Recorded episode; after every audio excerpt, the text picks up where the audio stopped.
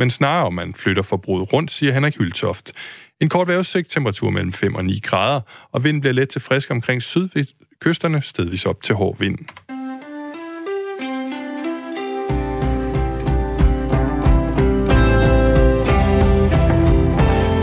Godmorgen, det er den 11.11. Jakob Gro, som startede den her udgave af Radio 4 Morgen ved at fortælle verdens ældste vittighed om, hvem der har fødselsdag. Ja, jeg lovede ikke at vende tilbage til den, men det løfter er så brudt nu. Ja, men det er fordi, det er også Dostojevskis fødselsdag, den fremragende forfatter. Russiske forfatter. Stort tillykke til os alle. Og Katrine Volsing, vores reporter, har også fødselsdag i dag. Okay, allerede der. Og bageren. Og der var den så. Ja, og ja. Leonardo. Da Vinci. DiCaprio. Ej. Og dem i morgen. Mm. Nå, okay. Glædelig ælte. Ved du, hvor gammel Leonardo DiCaprio han er? 45. Jeg mener, han er 46. Det, du kan ikke diskutere fakta. Og Brad Pitt, han er...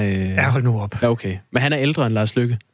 Det, der foregår i øjeblikket, det er, at vi holder sådan ligesom skuden i vandet, mens vi venter på, at vi får vores næste politikere igennem.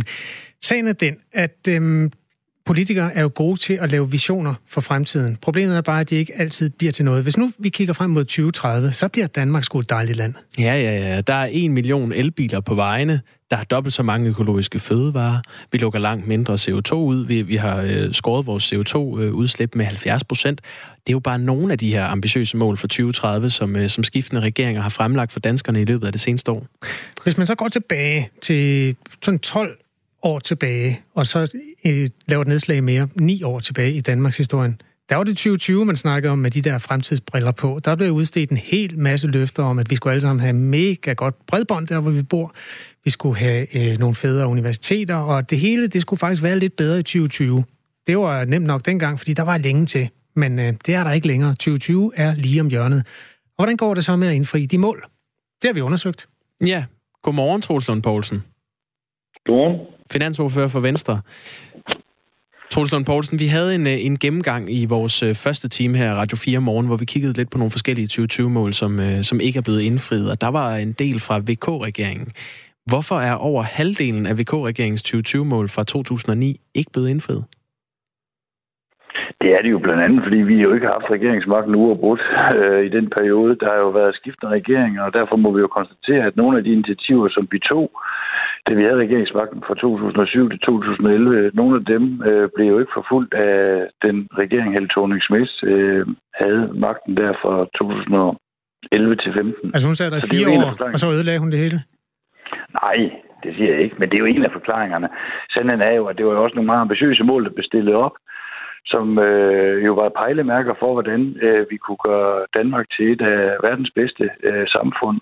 Heldigvis bevæger vi os jo i den rigtige retning, men det er der også mange andre lande, der gør globalt, fordi vi er jo i en global konkurrence.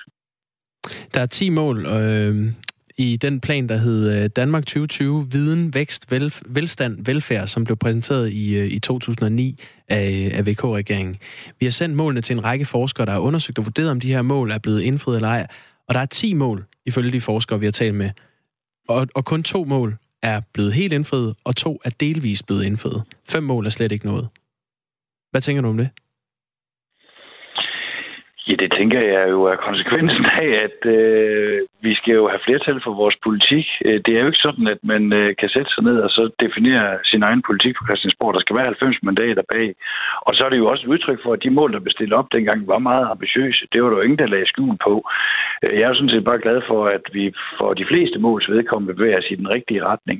Så kan det godt være, at vi ikke kommer så hurtigt frem over stepperne, som vi havde forventet og håbet der tilbage for snart 10 år siden, men det er jo konsekvensen af, at man ikke kan bestemme det hele som et parti. Henrik Kvartrup, politisk kommentator hos Ekstra Bladet, han er langt fra overrasket over, at de fleste af de her 2020-mål, de ikke er blevet indfriet. Fordi når målene ligger så langt ude i fremtiden, så er det sjældent de politikere, der formulerer målene, der også skal stå til ansvar for resultaterne. Det er jo noget nemmere at slå ud med armene og tage sig meget ambitiøs og handlekraftig ud, hvis man om i baghovedet som politikere har at lad os da bare lige smøre lidt ekstra tyk på, fordi det bliver ikke mit problem, hvorvidt vi når de her mål eller ej. Jeg har en gang mellem politikerne lidt mistænkt for, at de, når de ikke har modet til at foreslå noget konkret handling her og nu, så er det nemmere at definere nogle ambitioner, nogle sigtelinjer og hvad det ellers har været kaldt alt det her, som ligger mange år ud i fremtiden. Fordi så kan man på den ene side tage sig handlekraftig og ambitiøs ud, og på den anden side er der ikke nogen sådan nærliggende risiko for, at man bliver stillet til regnskab, og det holdt op på, hvorvidt at man rent faktisk indfrier de her mål. Den tidligere statsminister Lars Løkke elskede sine sigtelinjer og alt det her, og jeg synes også, at vi allerede nu i den utiltrådte regering, socialdemokratiske regering, kan spore de her tendenser til gerne at ville sætte ambitioner og mål op, men alt sammen noget, der først skal indfries om ganske mange år. Så der er sådan ikke noget at lade hinanden høre. De er lige slemme, hvad det angår. Ja, og vi har altså Troels Lund Poulsen med, som er finansordfører for Venstre, partiet Venstre, som har siddet i regering i flere omgange, blandt andet med Lars Løkke Rasmussen som statsminister. Er det ikke lidt for nemt at sige, at det er fordi, der har været 4 år med socialdemokrater, at halvdelen af målene ikke er nået? Og det siger jeg jo heller ikke af den eneste grund.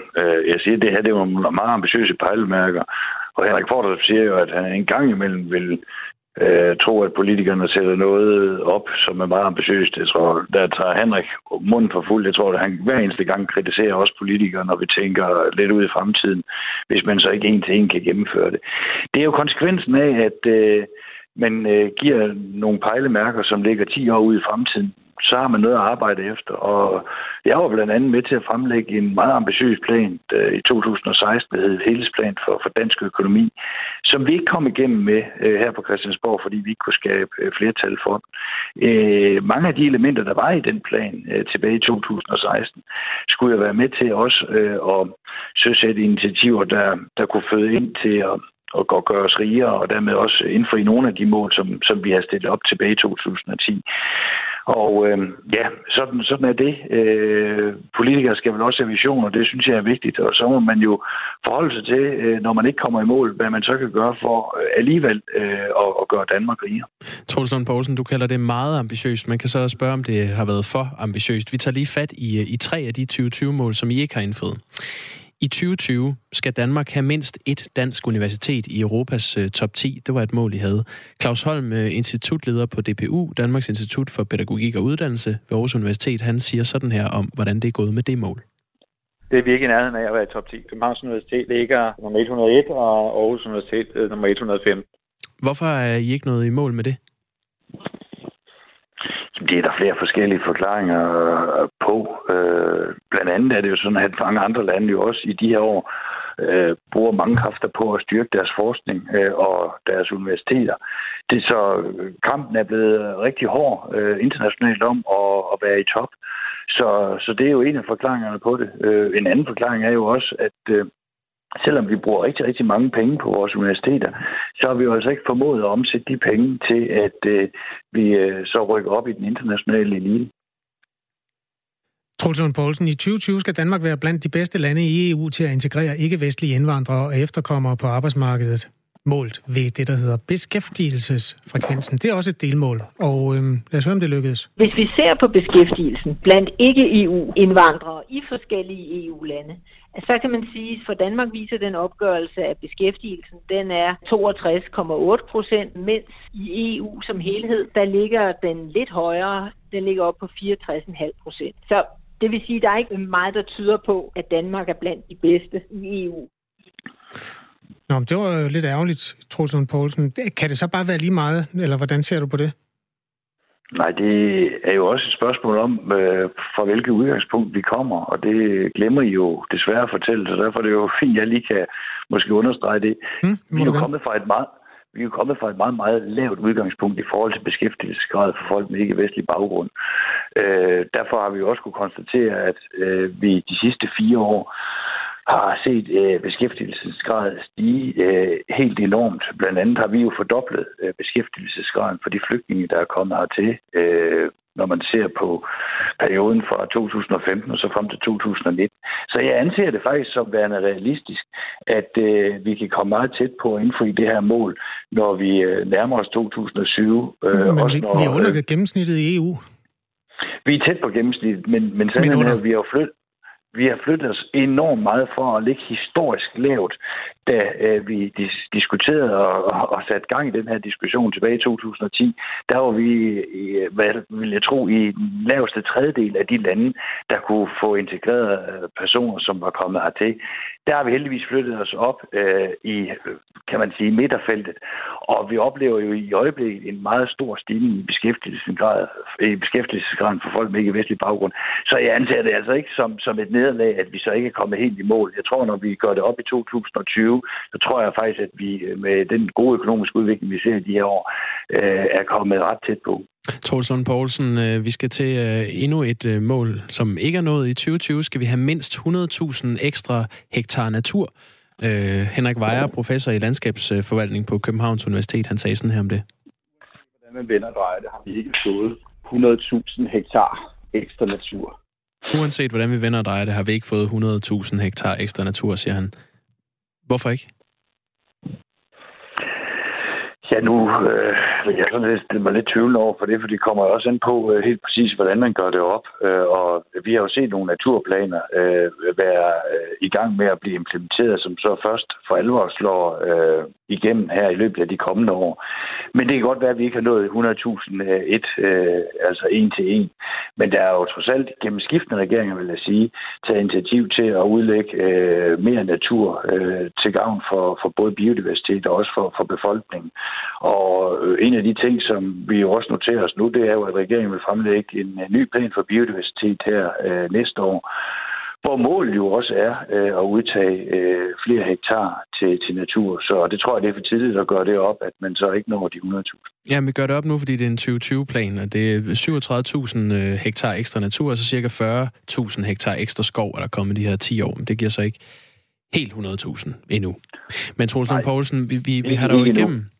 Vi er der jo igennem for at tale om de her 2020-planer. Man kunne godt få den tanke, at når man som politiker melder en plan ud og siger, om 10 år kommer det til at være sådan her, så tænker man som vælger, jamen det lyder da rigtig godt. Man kan næsten få en følelse af, at det allerede er i gang. At det måske er, at vi allerede er ved at nå det. Men når man så går ind og tager temperaturen på, hvordan det så er gået, så er der rigtig mange af de her mål, I ikke når. Hvad har du at sige til det? Jamen det her, det er jo en skiftende prioritet, eller det er jo en prioritet, der skifter fra regering til regering. Altså alle regeringer er jo ikke enige i de mål, som vi sætter op. Så når der kommer en anden regering til, som der jo gør i en 10-årig periode potentielt her i Danmark, så kommer der en anden kurs. Så derfor kan man jo sige, at de mål, som var blandt andet udtrykt i Lars Løkkes Den Danske Drøm tilbage i 2010, som jeg husker det, bare jo præg af, at det var Venstre, der så skulle have regeringsmagten i 10 år. Det har vi jo ikke haft, og derfor synes jeg også, det er i orden, at man som politiker stiller nogle mål op, som man kan forfølge. Så må man jo måle os politikere på, om vi bevæger os i den rigtige retning, og hvis man ikke gør det, så må man jo stemme på nogle andre. Men der er vist ikke nogen siden Poul Schlüter, der har haft magten i 10 år i træk, så det er selvfølgelig også lidt... Hvad skal man sige, et lidt nemt benspænd at lægge ud for sig selv, er det ikke det? Det synes jeg da ikke. Altså, jeg går da ikke til valg på, at vi skal tabe regeringsmagten. Altså, jeg det gør man en gang imellem, kan jeg så afsløre for dig. Ja, det er også gået op for mig. Det har jeg sådan set været med til flere gange at tabe regeringsmagten. Men jeg synes jo sådan set, at det er helt straight, at man arbejder på at blive genvalgt som regering, og man i den forbindelse så sætter nogle mål op. Når der så kommer en anden regering til, der har andre prioriteter, jamen, så betyder det jo også noget for udgangspunktet. Det siger sig selv. Tak fordi du var med, Troels Lund Poulsen, og var med til at evaluere det her. Ha' en god dag. Selv tak. Du lytter altså til Radio 4 Morgen, hvor vi skal have trukket vores næste gæst ind i studiet. Det siger jeg, og kigger ud på vores producer, Sara. Se nu der. Kan vi sige godmorgen til dig, Inam Nabil? Godmorgen. Ja, det kan vi. Sådan. Inam Nabil er født og opvokset i Odense bydelen Vollsmose, som er på ghettolisten. Og i 25 ud af 29 leveår har du opholdt dig i Vollsmose, uden rigtig nogen, siger du selv, idé om, hvad der lå udenfor. Og så kom du til Vesterbro for 3 år siden, og er gået ud med båndoptageren for at lave en ny reportageserie, som kommer til at køre i den her uge. Hvorfor er det så interessant for dig at lede efter den der danske virkelighed uden for Vollsmose? Fordi at det jo, altså jeg er jo så født og opvokset i Vollsmose, og de voksne både i Vollsmose og uden for Vollsmose har jo ligesom malet et billede af, at der var et dansk samfund uden for Vollsmose, som var det rigtige samfund. Så jeg er også sådan vokset op i en idé om, at på et eller andet tidspunkt, så skulle jeg jo ud og opleve det virkelige Danmark, ikke? Så det, jeg levede i, var uvirkeligt, eller i hvert fald en anden virkelighed, et parallel virkelighed til det danske samfund. Og det er jo selvfølgelig, altså så bygger man en masse forventninger op til, hvad er det, jeg skal møde om på den anden side, ikke?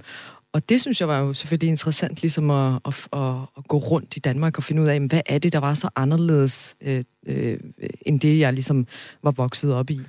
Så bliver man jo også nysgerrig den anden vej, når man har boet uden for Vollsmose hele sit liv.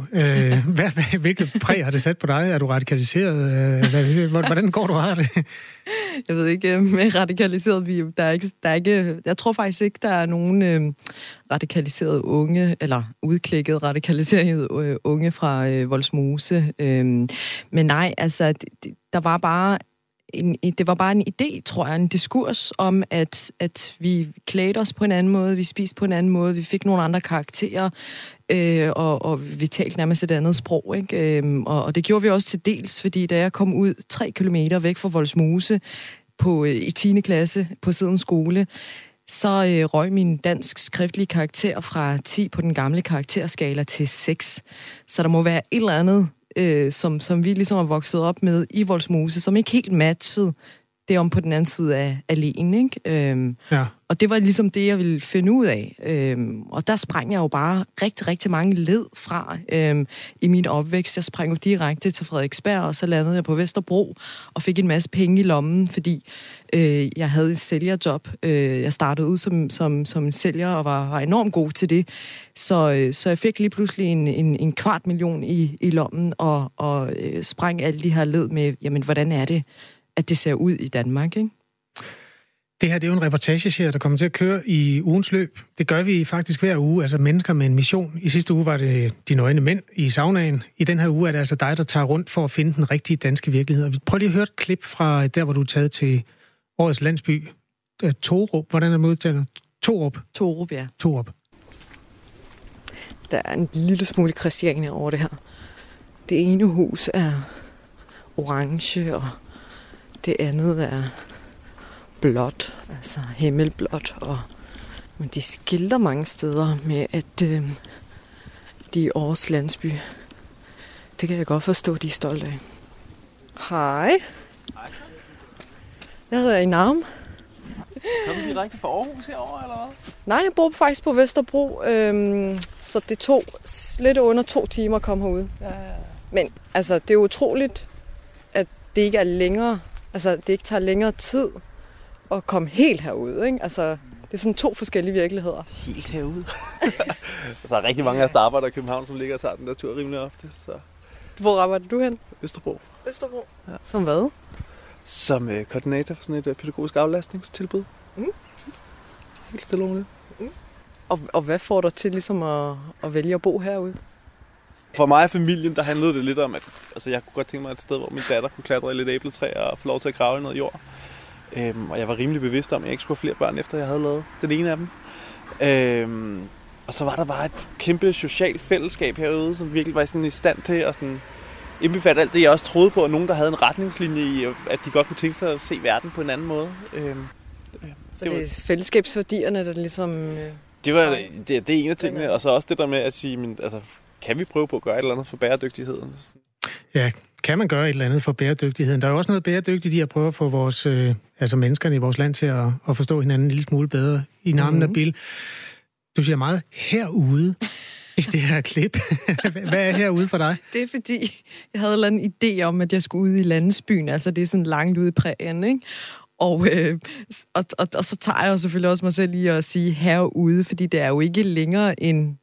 at jeg lige tager toget fra Indre København og så ud til den her landsby. Jeg tror simpelthen ikke, at det er landsbyvirkeligheden. Det vil jeg gerne sige. Altså, det her er jo Aarhus landsby, så de kan lidt mere og har lidt flere, ressourcer og muligheder for at kunne bo på den måde, de bor, ikke? Altså, ude i landsbyen. Jeg tror, der er mange flere... Altså, jeg tror, der er landsbyer derude, som ikke kan gå i teateret, for eksempel, i en sådan weekend, ikke? Så når jeg siger herude, så er det også fordi, at det sliner noget derude. Ja, det er nok. Bliver du misundelig? Altså, når du tænker på, hvilke muligheder du havde, da du voksede op på, altså, det er jo sådan en virkelighed, som mange børn vokser op i, i hvert fald i, altså, uden for Vollsmose. Jeg tror, det står nu meget mere, efter at jeg har taget turen rundt forskellige steder, så står det meget mere klart for mig, at økonomi betyder det hele. Altså, er du ressourcestærk økonomisk, kan du jo bryde ud af landsbyen, eller af parcelhuskvarteret, eller af rigmandskvarteret, ikke? Altså, du kan komme udenfor og opleve nogle ting og møde nogle andre sociale lag. Men er du fra underklasse Danmark, så er det enormt svært at komme ud af, af den der lille landsby eller af ghettoen, ikke? Så du vokser jo op et sted, hvis du er sådan, jeg vil ikke kalde det fattig, men altså er en del af underklasse Danmark, så vokser du op i de værdier og i det, hvad skal man sige, billede, der er derude. Altså der, hvor du kommer fra. Du kommer ikke længere derudefra. Altså vi kom jo aldrig ud af Vollsmose rigtigt. Det gjorde vi kun, hvis vi skulle spille fodbold mod nogle andre hold udefra, ikke? Altså ja. Udebanekampe. Så kom vi ud. Men ellers så arbejdede jeg der. Jeg gik i skole der. Ja, vi spillede fodbold i Vollsmose, fordi der var en lokal fodboldklub i 1909.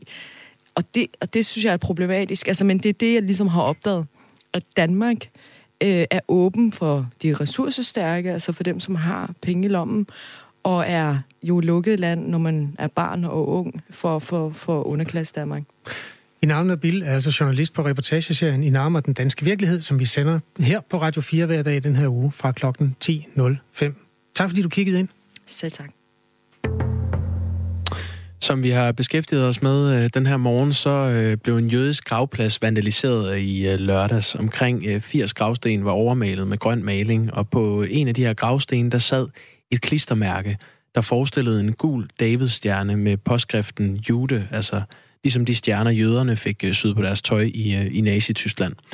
Det klistermærke dukkede op i lørdags flere steder i Skandinavien, blandt andet på en postkasse hos en dansk-jødisk familie i Silkeborg. Med på en telefon har jeg nu Henrik Goldstein, formand for Mosaisk Trosamfund. Godmorgen. Godmorgen. Hvad tænker I om det, der er sket her i weekenden? Jamen, jeg synes, at det er ganske forfærdeligt, og det jødiske samfund er helt op på dupperne, fordi det er da ikke noget, vi bryder os om. Og det giver jo minder om rigtig, rigtig mange ubehagelige ting, som selvfølgelig henfører til nazismen i realiteten. Men antisemitismen er jo ikke en opfindelse, som Adolf Hitler lavede. Det skal vi lige gøre os klart. Det har fundet i århundreder, ikke? Gør det dig bange? Nej, det gør det egentlig ikke. Det gør mig bekymret.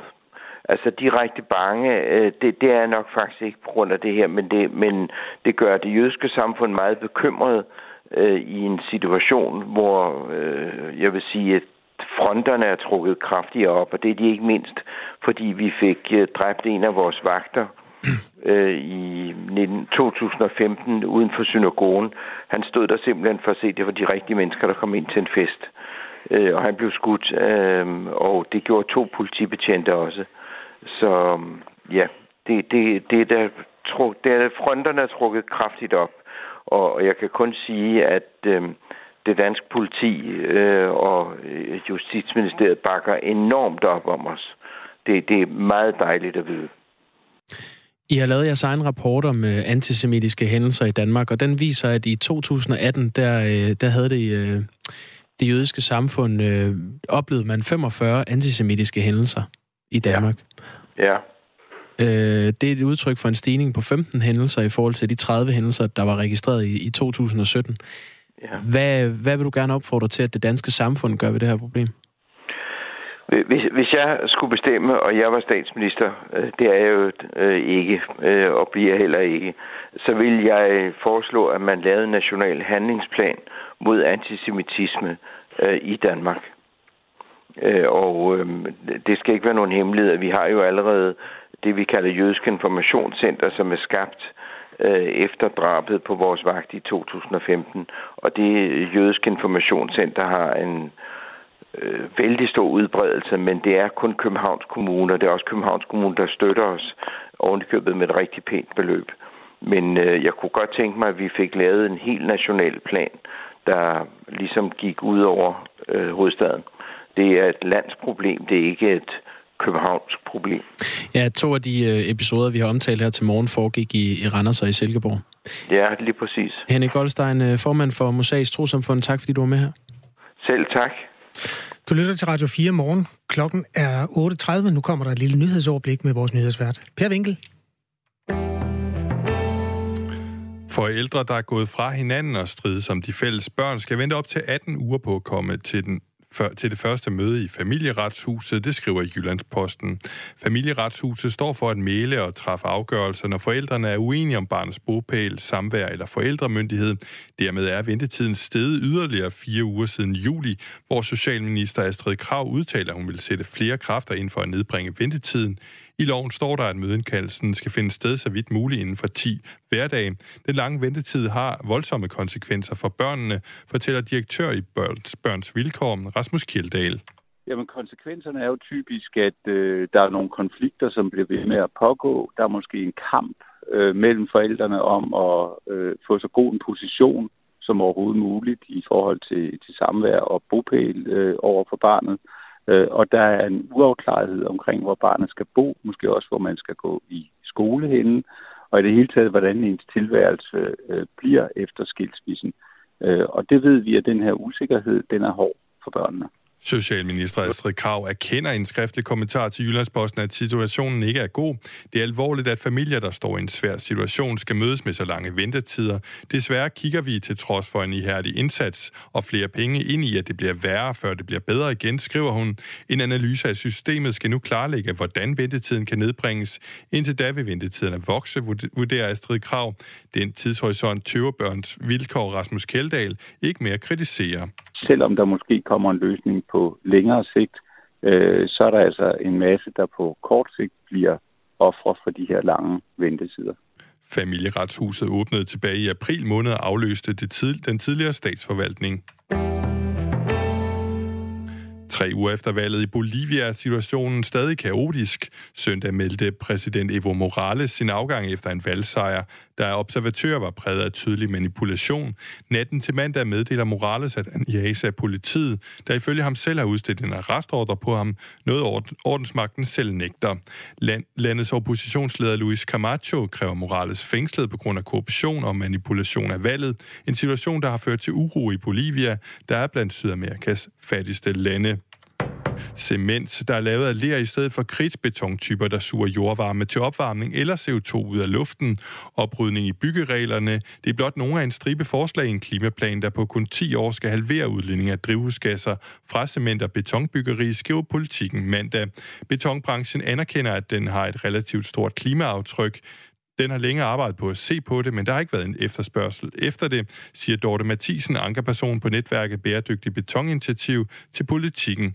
Branchen fremlægger i dag et idékatalog med 35 konkrete forslag, der tilsammen skal halvere betonbranchens samlede CO2-udledning i løbet af de næste 10 år. Normalt handler det udelukkende om, at ens eget hold vinder i fodbold, men alle tilskuere og tv-seere fik sig en ekstra en på opleveren i 16. spillerunde af Superligaen i fodbold. 34 mål, ny rekord, blev der nemlig scoret. Især kampene Lyngby OB 4-3, AGF Sønderjyske 4-2 og FC Midtjylland FC København 4-1 skæppede godt i kassen, men også det faktum, at alle hold kom på scoringslisten, havde noget at sige. Selvom der er tale om en rekord i antallet af scorede mål, så er gennemsnittet dog ikke det bedste nogensinde. For de 2 runder, der havde den hidtidige rekord 30 mål, var der nemlig kun 6 opgør i en spillerunde i modsætning til de aktuelle 7 kampe. Vi tager lige en vævesigt her til sidst, og det bliver en af de korte af slagsen. Det bliver nemlig gråt i gråt, mest skyde med 5-9 grader. Ja, men gråt i gråt, det er jo ikke så godt for Merkur-passagen, som vi hørte om lidt tidligere i programmet. Grosen, det er dig, der er fagekspert der. Hvornår er den kommer? Jamen, det var 13:45, man kan se Merkur, der flyver ind imellem solen og jorden. Jeg kan altså se, når jeg kigger ud på Banegårdspladsen her i Aarhus og op mod himlen, der er begyndende blå himmel deroppe. Kan du se det? Ja. Når lyset bryder frem, Kasper. Du er så poetisk. Ja, tak skal du have. Klokken er 8:34, og nu skal vi til Spanien. Det er 4. gang på 4 år, de stemmer. og det er jo et anden gang i år, spanierne. Fordi siden sidste valg i april i år, er det ikke lykkedes dem at danne en regering. Og det der dødvande, det ser ikke ud til at slutte, selvom de spanske vælgere i går var i stemmeboksene igen. Nu kan vi sige godmorgen til Morten Heiberg, der er professor i spansk historie. Godmorgen. Godmorgen. Spansk historie og politik ved Københavns Universitet, og som følger det spanske valg. Der er tilsyneladende ikke flertal til nogen blok. I hvert fald ikke nu, hvor 99,9% af stemmerne er talt op. Hvad kommer det til at betyde? Ja, det kommer fuldstændig rigtigt, som I nævner det, til at betyde, at usikkerheden om Spaniens politik, den økonomiske genopretning osv., evnen til at vedtage basal lovgivning, at den består. Altså, det er en kritisk situation. Spanien har ikke haft et funktionsdueligt parlament i næsten 2 år. Det vil sige, at det er meget, meget svært at føre en almindelig politik. Den nuværende regering fungerer som et forretningsministerium, kan ikke få nogen form for betydningsfuld lovgivning igennem.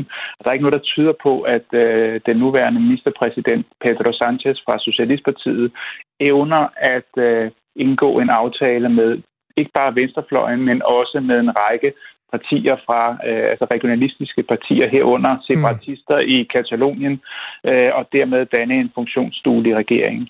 Det er muligt at skaffe flertal altså mod den anden blok, men at skaffe flertal for en politik, det er nærmest umuligt i spansk politik, sådan som situationen er nu. Du var kort inde på det. Altså, når man kun har det ene øre rettet mod Spanien, så hører man mest om den katalonske uafhængighedsbevægelse. Og i øvrigt skete der jo midt i oktober, at Spaniens højesteret har sendt 9 ledere af den i fængsel mellem 9 og 13 år for deres rolle i den der folkeafstemning, hvor det gik helt galt. Hvor meget fylder det i spansk politik lige i øjeblikket, om det rige Katalonien kan rykke sig fri? Det fylder meget. Ikke så meget et spørgsmål om, hvorvidt de kan rykke sig fri, for det kan de ikke. Men man kan sige, at katalansk politik er centrum for alt, hvad der sker i Spanien i øjeblikket. Det vil sige, når der er nationale tv-debatter, så handler det for mange partiers vedkommende om, hvem kan være hårdest i kursen over for Katalonien. Der er ikke ret mange, der forsøger at løse den aktuelle konflikt.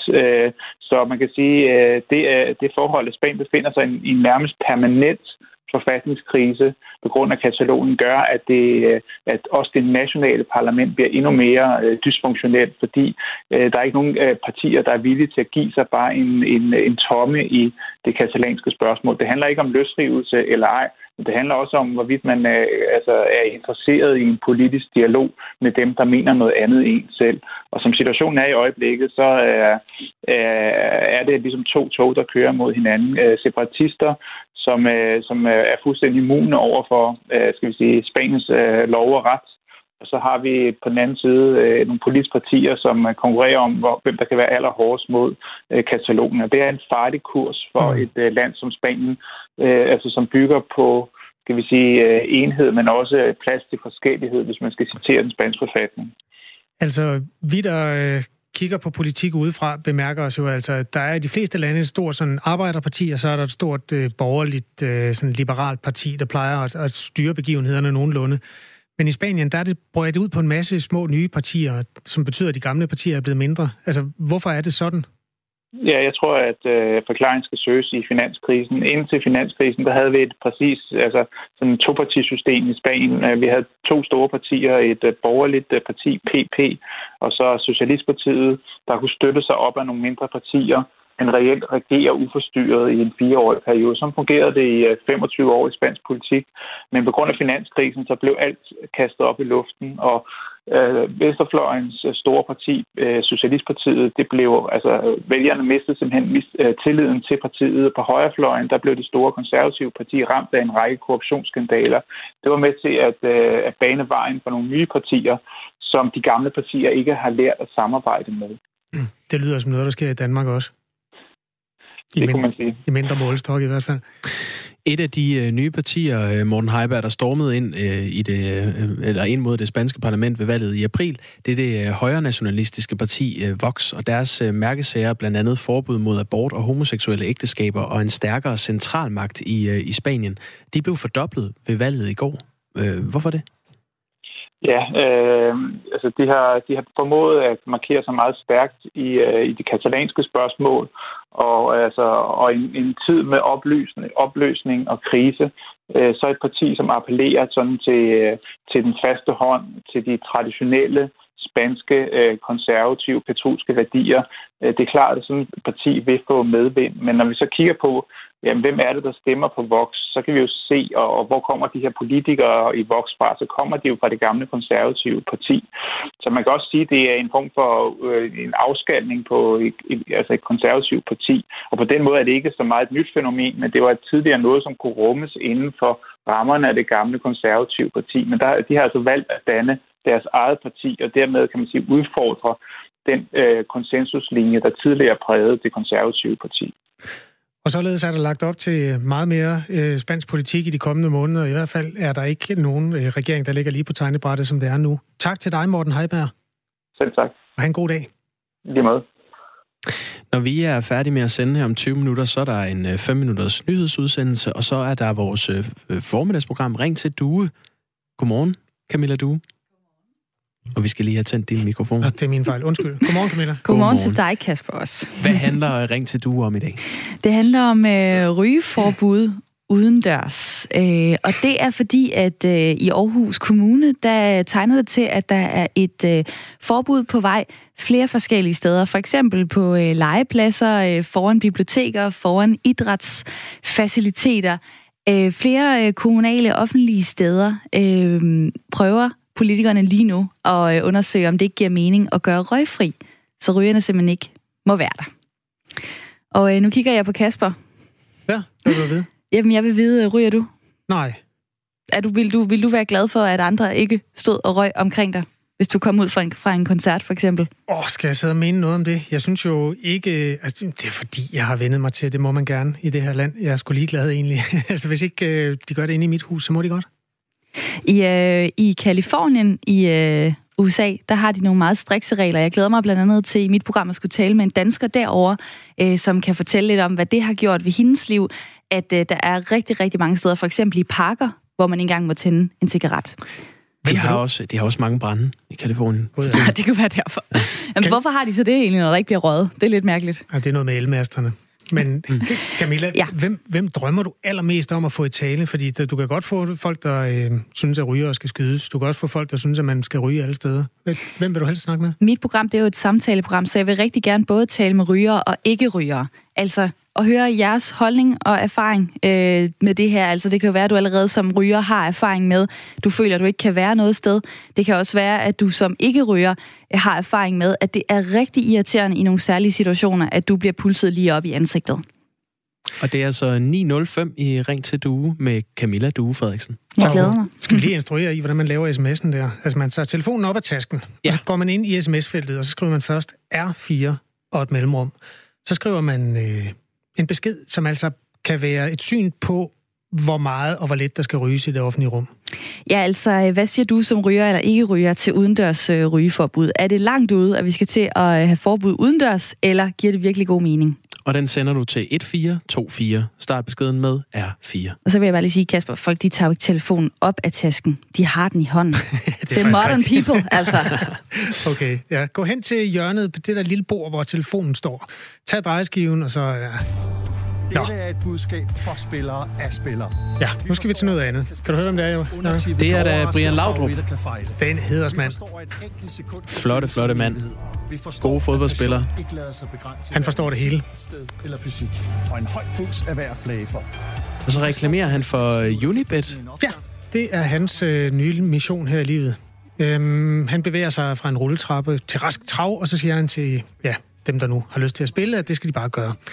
Sagen er bare den, at et flertal i Folketinget er blevet enige om, at det har taget overhånd med de mange reklamer for spiludbydere, der ruller hen over fjernsynsskærmen og frister mennesker i det her land til at indgå hurtige sportsvæddemål. Det sker i kølvandet på, at en ny undersøgelse lavet for DR viser, at antallet af reklamer for spil i fjernsyn og radio er tredoblet på 7 år. En af dem, der gerne vil reklamerne til livs, det er skatteminister Morten Bødskov. Altså, jeg synes jo, det er meget, meget klart, den udvikling, der har været. Altså, man kan jo stort set ikke se sport i fjernsynet, uden at blive overdænget med spilreklamer. Og det mener jeg er et problem. Og jeg synes også, at det der lige med, om man vil, en skærpende omstændighed, er jo, at når de her reklamer, de så til med ligger klods op og ned af reklamer for kviklån, så gør det jo kun problemet endnu større. Og for mange mennesker er det desværre tragedien endnu større. Og det er det, der er hovedproblemet, at de her reklamer er jo med til at kaste folk ud i ludomani, i bundløs gæld. Og der er jo lavet en aftale med branchen om, at de skulle se på, hvordan de kunne gøre det her bedre. Altså få minimeret de her reklamer, og ikke mindst, at de ikke skulle ligge klods op og ned af hinanden. Og der må jeg bare sige, at jeg synes ikke rigtigt, at jeg har set resultatet af den aftale, der er lavet. Så derfor så har jeg indkaldt dem til møde her inden for en måneds tid og høre på, hvordan de selv synes, det går med den aftale, vi har lavet med dem. Ja, det sagde altså Morten Bødskov, som er skatteminister her i Danmark. Og han lægger sig jo i kølvandet på udmeldinger fra andre politikere, blandt andre Søren Gade fra Venstre, som på EU-plan har tænkt sig at gå til kamp mod de her reklamer for spil. Det har faktisk kunnet lade sig gøre i andre lande. Blandt andet i Italien har for ikke så lang tid siden forbudt reklamer for spil på national fjernsyn og radio. Det her, Kasper, nu saboterer jeg lige dit oplæg. Hvad kommer der? Det er jo en af dine helt store kæpheste. Jeg synes bare, der er nogle steder, hvor man får måske så hatten passer. Altså jeg kører med S-togene, altså min kæreste bor i København, hvor der er S-tog, og der bor jeg så dem. Og der kører jo for eksempel skærme med spilreklamer på. Og det synes jeg faktisk er en lille smule underligt, at man i noget, som vores børn også kan bruge, ikke har nogen regulering på, hvad de skal bombarderes med af reklamer. Det. Fordi det er afhængighedsskabende. Nu talte vi om rygning før. Kunne man forestille sig, at der kørte cigaretreklamer i S-togene? Altså, med den logik, der hersker i øjeblikket, så vil det faktisk være det samme, synes jeg, på en eller anden måde. Og hvis man synes, børn kan sortere i den slags information, så er det jo fint nok. Jeg siger ikke, at man skal forbyde det. Jeg siger bare, skal man overveje, om de to, der tilhører os alle sammen, skal reklamere for sådan nogle pengespil. En af dem, der er stor udbyder af bettingreklamer her til lands, det er jo Danske Spil. Der sidder Niels-Erik Folmann, som er administrerende direktør for Danske Licensspil. Og han mener ikke, at forbud er vejen frem. Jamen et fuldstændigt forbud, synes jeg, for det første synes jeg, det er svært at håndhæve, hvis det kun gælder tv. Hvad gør man så på sociale kanaler som Facebook eller YouTube? Altså hvordan får vi så en regulering der? For jeg tror ikke, at det rækker kun at gå tv-vejen. Og så vil jeg sige, for andre lande, eksempelvis Italien, hvor man har haft det, der ser man jo en vandring over mod nogle udbydere, som ikke er en del af licenssystemet. Og det vil sige, at de heller ikke er underlagt den samme regulering, som vi er, os der har en spiltilladelse i Danmark, eller en tilladelse til at udbyde vedmål. Og så frygter jeg, at man går over på nogle .com-sider, som i virkeligheden ikke er under den kontrol, som man ønsker. Jeg er mere fortaler for, at vi finder nogle begrænsninger på det her felt og starter med fløjt til fløjt, men i virkeligheden finder nogle begrænsninger i stedet for et totalt forbud. Fordi jeg frygter i virkeligheden bare, at markedet skubber sig over i en retning, som vi ikke ønsker. Vi vil meget gerne regulering med lige betingelser for alle licenstagere, men et totalt forbud, det tror jeg ikke kommer til at løse problemet. Sagde altså Niels-Erik Folmann, der er direktør i Danske Licensspil. Danske Spil er ikke tilhænger af det totale forbud. Et af argumenterne er kontrol, som Niels-Erik Folmann er inde på. Men Susanne Pedersen er lektor og forsker i marketing på Universitetet i Aarhus. Hun føler sig ikke overbevist om, at advarslerne i reklamerne har nogen effekt. Altså, for eksempel cigaretter, brug af cigaretter, altså der står advarslerne ikke bare med småt, det står med stort. Altså hvis man virkelig gerne vil ryge, så kan du jo sagtens se forbi de der ting. Og jeg tænker, det er lidt det samme med spil, og det samme som det er med kviklån. Altså, folk sætter sig jo ikke til at læse det igennem, de her ting med småt, inden de starter med at spille. Og hvis man på et tidspunkt får brug for hjælp, altså, så det kræver også, at man selv erkender, at man har et problem, før man handler på det. Så det giver måske en synlighed, okay, det findes. Men jeg vil også sige, at det nogen, altså for mange, jeg har også kigget på deres forskellige spiludbyders hjemmesider, det ser mange steder ud som om, det er bare noget, vi skal have med, så man skal scrolle helt ned i bunden, og det står med de mindste bogstaver. Susanne Pedersen, der altså er forsker i marketing på Aarhus Universitet, og som er betænkelig omkring mange af reklamernes måde at bygge sig op på, og hun synes, at det står med lige lovligt småt, at man kan blive afhængig af at spille, og at der er der hjælper at hente, hvis man har det problem. Skatteminister Morten Bødskov fra Socialdemokratiet, han lægger op til restriktioner omkring bettingreklamer i tv, men han vil ikke svare konkret på et totalforbud. Jeg tror, jeg tror, det handler om, at man kan jo se meget tydeligt, hvad de negative konsekvenser også er af det her. Altså, at jo altså virkelig mange havner i problemer, som følge af spil og gambling og de her kviklån. Og kombinationen af de to ting i reklamer, der brager ud i ansigtet på folk, når man ser sport på visse tv-kanaler, har jo bare vist sig at være en ufattelig giftig cocktail. Og det er vi nødt til at kigge på. Og derfor så er det som sagt, jeg har indkaldt dem til møde, og vil tage en drøftelse med Folketingets partier om, hvad kan vi så gøre for at få det her stoppet. Og noget af det, vi kommer til at kigge på, det er også, hvad man gør i andre lande. Fordi Danmark er jo ikke det eneste land, der har det her problem. Så vi kommer til at se bredt på det, og det er der, hvor jeg siger, at jeg åbner over for alle idéer, som kan forvente den her udvikling. Og bare for... Altså fra... Ja, undskyld, det var Claus Elgaard, der brød ind over der. Morten Bødskov fra Socialdemokratiet lægger altså op til restriktioner, men drøftelsen omkring dem har ikke fundet sted endnu. Den vender vi tilbage til, når den kommer. Det gør vi. John Nyborg, næstformand i Miljø- og Teknikudvalget i Fredericia Kommune. Godmorgen. Godmorgen. Godmorgen. Haner, de skal holde deres kæft fremover i Fredericia Kommune. Det skal faktisk helt forbydes, medmindre man sørger for at søge om dispensation ved jer inde ved kommunen til at have en hane. Hvorfor er det, I laver det her forbud? Det er, fordi vi får henvendelser på, at der er nogen, der føler sig generet om morgenen af hanegale.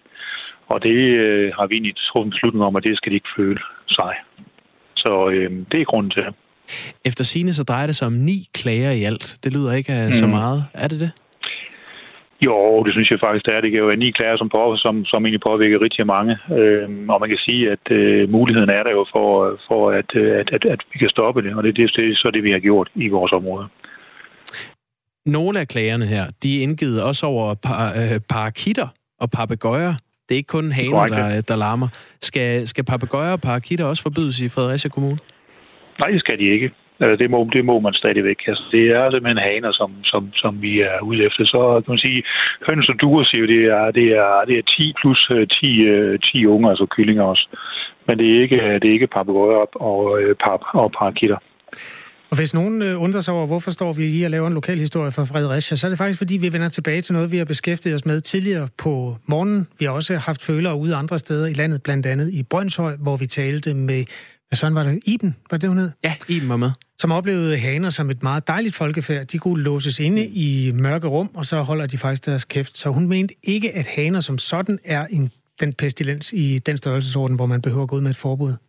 Hvad hvis man har hunde stående i en indhegning ude i haven, der står og gør hele dagen? Er det et spørgsmål til mig? Ja. Ja, jamen det er også et problem. Og der er jo faktisk en hundelov, der siger, at så langt må en hund gø. Det kan også blive klaget over. Og det kan man jo så også få medhold i, hvis det er sådan. Og så må man gå til ejeren. Og det samme egentlig her, kan man sige. Hvis man har et problem med fugle, så beder vi os også om, de, der har fuglen, egentlig at fortælle os, hvad de vil gøre ved det. Og nu har vi haft med haner og hanekyllinger inden for, det hedder vores zoner. Og det er egentlig det, vi gør noget ved. Hvis I får 9 klager om hundevalpe, der står og gør ude i en have, vil I så også lave et forbud? Jeg tror ikke, vi kan lave forbud på den måde. Vi er i hvert fald ud til at tage fat i det, som vi kan i forhold til loven. Det vil så sige, at altså, vidt jeg lige husker, nu er ikke lige den, jeg er ekspert på, men i hvert fald, jeg har selv en hund med at sige det år. Jeg tror, det egentlig, er et problem, og så har man et problem, hvis det er med hunden. Nej, det har vi ikke tænkt os at gøre. Så det er ikke lige, hvad der er på bedingen lige nu i hvert fald, og ikke kommer. Det er et felt, der interesserer en del af Radio 4's lyttere. Der er faktisk en, der har skrevet ind meget håndfast. Man må ikke holde haner i et byområde. Og så et punktum. Der står ikke, hvem den er fra, men jeg har faktisk også hørt den skrøne på et tidspunkt. Er der en eksisterende lov i forvejen omkring det der? Ved du det? Nej, det ved jeg faktisk ikke. Det er ikke, hvad jeg har fået at vide i hvert fald. Men så. Altså, det er... Ja, fordi det er jo det, som vi i hvert fald skriver her. Nu må man ikke gøre det. Og det, der egentlig står, det er i byzoner og sommerhusområder. Så det er egentlig det, vi har forholdt os til. Ja, men det er også en urban legend med det der forbud. Jeg ved ikke, om det eksisterer, men hvis der er... nu kommer et fra jer, så er der altså 2 forbud i Fredericia Kommune, hvis det andet eksisterer. Så det er næsten sikkert, hvor det ikke gør, så det undrer mig, hvis vores dygtige medarbejdere ikke har gjort opmærksom på det. Så det tror jeg ikke, det gør. Det blev et enstemmigt ja til, at haner de skal forbydes på teknik- og udvalgsmødet i Fredericia Kommune. Nu skal det besluttes på et byrådsmøde i starten af december. Hvad tror du, resultatet bliver der, John? Jeg vil gå ud fra det, og så bliver det ja i det, der partierne er repræsenteret, og stort set alle partier er repræsenteret. Det undrer mig i hvert fald. Også fordi vi egentlig har fulgt nogle af de her høringer, der er kommet ind, hvor vi har lempet det. I starten kaldte det jo også, hvad hedder det, papegøjer og parakitter osv. Nu er det kun, hvis de er støjende jo. Tak skal du have. John Nyborg, næstformand i Miljø- og Teknikudvalget i Fredericia Kommune. Du får det en afskedssalut her. Ja, dem kommer jeg nu til at mangle i fremtiden. Vi vender lige tilbage til en anden af morgens historier, fordi den 9. november, altså i lørdags, der var det 81 år siden Krystalnatten fandt sted. Under Krystalnatten, der raserede og brændte nazistiske sympatisører en masse jødiske forretninger og synagoger ned, og der var også jøder, der blev overfaldt og dræbt. Netop i lørdags fik Østjyllands politi en anmeldelse om, at der var begået hærværk mod den jødiske gravplads i Randers. Omkring 80 af gravstenene var vandaliseret. Vi har jo tidligere talt med Mosaisk Trosamfund, som påpeger, at det er et landsdækkende problem, som altså nu viser sit grimme ansigt i Randers. Vores reporter, Jars Nørgaard, besøgte gravpladsen i går. Nu går jeg lige ned langs rækkerne af sten her. Det ser ud, som om det er blevet gjort rigtig hurtigt, for der er ikke rigtig noget system over det, synes jeg. Nogle af dem der er det bare sådan... procedurer. Der er ikke nogen tydelige tegn, der er malet eller noget i den dur. Og det ser også ud til, at nogle af dem er blevet væltet. Fordi nu står vi en stor en her. Og der er en sådan en form for sokkel, den har stået på. Og så ligger den nede på jorden. Og på soklen der er der sådan noget frisk jord. Jeg kan selvfølgelig ikke vide, om den har set sådan ud hele tiden. Men jeg synes, det ser ud, som om den er væltet. Må jeg spørge, hvad hedder du? Jeg hedder Jørgen Vestergaard. Du er lige kommet herhen, ikke? Jo. Hvad laver du herude? Jeg laver herude? Jamen, jeg skal ud og se det her. Hvorfor det? Jeg synes, det er så dårligt, hvad der er foregået. Jeg er rystet. Jeg har kendt flere familier. Jøder. Der, hvor jeg bor. Hvor bor du henne? Jeg bor ude op ad Randershal. Og kender du nogle af de familier, der har deres kære liggende her på kirkegården? Ja. Det gør jeg. Og Jørgen, nu står vi så her ved nogle af de sten, der er blevet malet på med sådan tykflydende grøn maling. Hvad tænker du om det? Noget svineri. Jeg kan ikke... Altså, de mennesker, der har gjort sådan noget, de er ikke normale. Send ud af landet, dem, der har gjort det.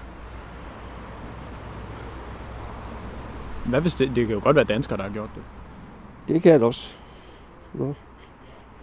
Så er en og sæt.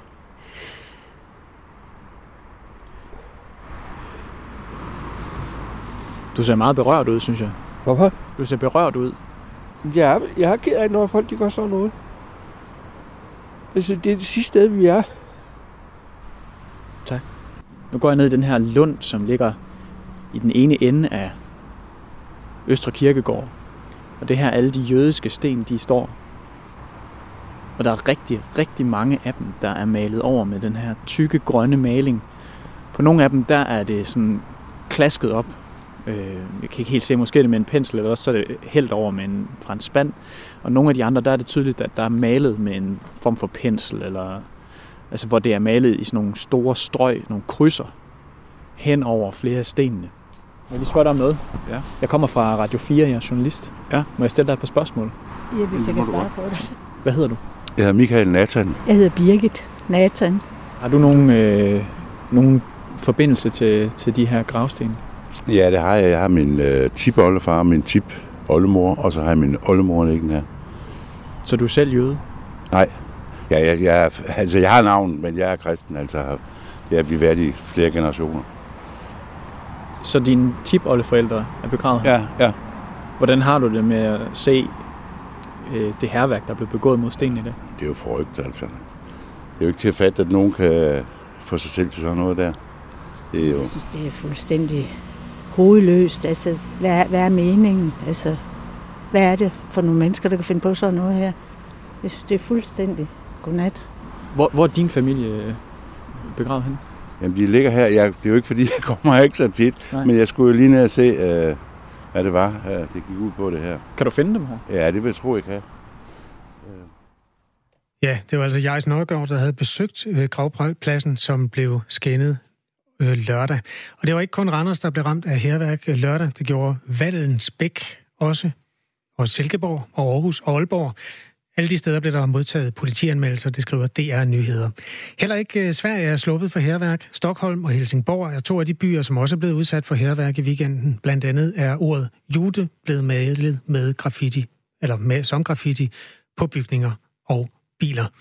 Vi har været i kontakt med Østjyllands politi, der kalder det en skærpende omstændighed, at det netop var på årsdagen for Krystalnatten, at det her fandt sted. Politiet kan kontaktes på nummer 114, er det ikke sådan? Du kigger på mig. Ja, det, ved du hvad, det, jeg vil bare byde ind, at jeg synes, det er noget svineri. Ring til politiet, hvis du kan hjælpe. 104 114. Ja, så er der 20 sekunder til klokken er 9, og vi har fået vores helt egen. Man kan jo friste til at sige, regn og slud skal nyhederne ud, og Per, postmand Per, du har taget din hvide... Nej, ved du hvad, jeg dropper det. Men du er kommet i studiet for at levere nyhederne her klokken 9. Kasper Harbo, det har været en dejlig morgen. Tak for en god morgen, hvis jeg lød en lille smule fraværende.